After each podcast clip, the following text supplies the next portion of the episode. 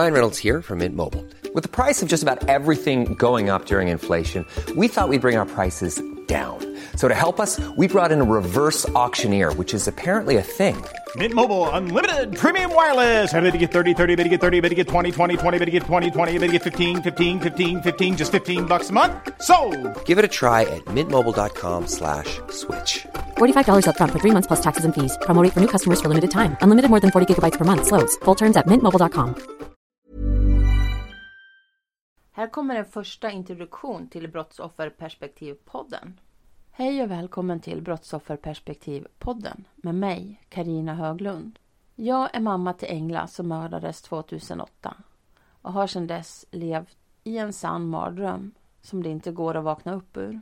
Jag är en person som inte kan sitta still och bara vara tyst och acceptera. När jag ser att någonting är fel eller jag känner att det här kan vi förändra, då vill jag vara med och bidra till det.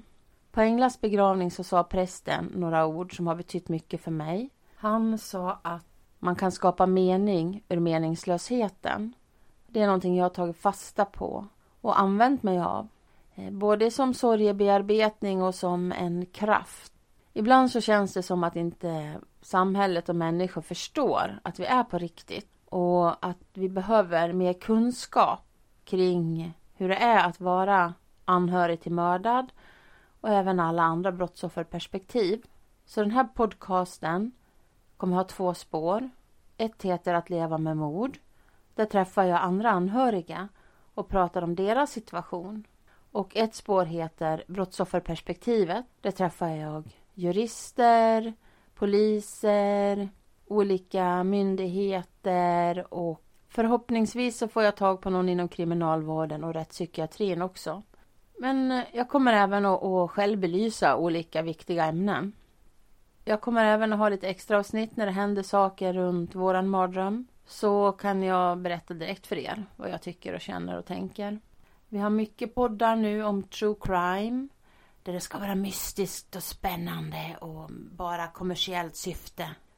Och man, man respekterar inte brottsoffrena. Men det finns de poddar också som respekterar brottsoffrena. Om ni vill lyssna på någonting runt mordet på min dotter Engla så rekommenderar jag P tre-dokumentär. Den var respektfullt gjord och de hade bra kontakt med oss när den gjordes. Det har inte varit speciellt lätt att göra en podcast. Faktiskt mycket svårare än vad jag hade tänkt. Jag har en Zoom H sex som är en liten inspelningsmaskin med mikrofoner. Och jag har laddat ner ett redigeringsprogram i datorn. Jag har anställt en kille som heter David som har hjälpt mig i tre timmar och lärt mig grunderna. Men jag behöver jobba och träna mycket mer på det här. Så jag ber om ursäkt. De första avsnitten kommer inte ha jättebra ljud och inte är jag nog väldigt bra på att intervjua heller.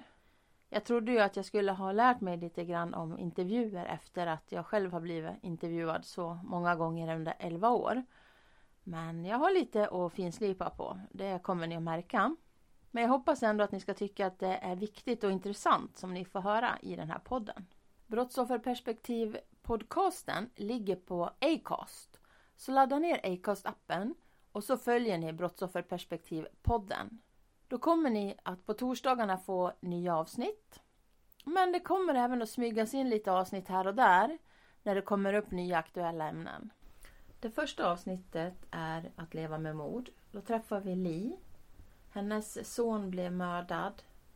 Han blev skjuten den femte augusti år tvåtusen i Södertälje. Tio år senare så tog de fast mördaren. Och nu är det inte långt kvar tills han ska bli frigiven. Andra avsnittet det är ett brottsofferperspektivavsnitt. Där träffar vi Veronica. Hon var även min advokat när vi stämde staten. Det här avsnittet handlar om målsägande beträden. Och så kommer vi in en del på skadestånd. Tredje avsnittet är ett leva med mord. Då träffar vi Anna-Maria. Hennes dåvarande pojkvän mördade hennes pappa när hon låg och sov i rummet bredvid. De andra avsnitten är inte klara än, men jag jobbar på.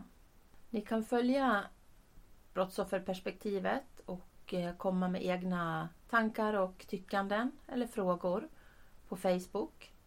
Brottsofferperspektivet heter sidan. Och sen finns det även en sida på Instagram. Så välkommen dit. Ever catch yourself eating the same flavorless dinner three days in a row? Dreaming of something better? Well, HelloFresh is your guilt-free dream come true, baby. It's me, Keke Palmer. Let's wake up those taste buds with hot, juicy pecan-crusted chicken or garlic butter shrimp scampi. Mm. Hello Fresh. Stop dreaming of all the delicious possibilities and dig in at hello fresh dot com. Let's get this dinner party started.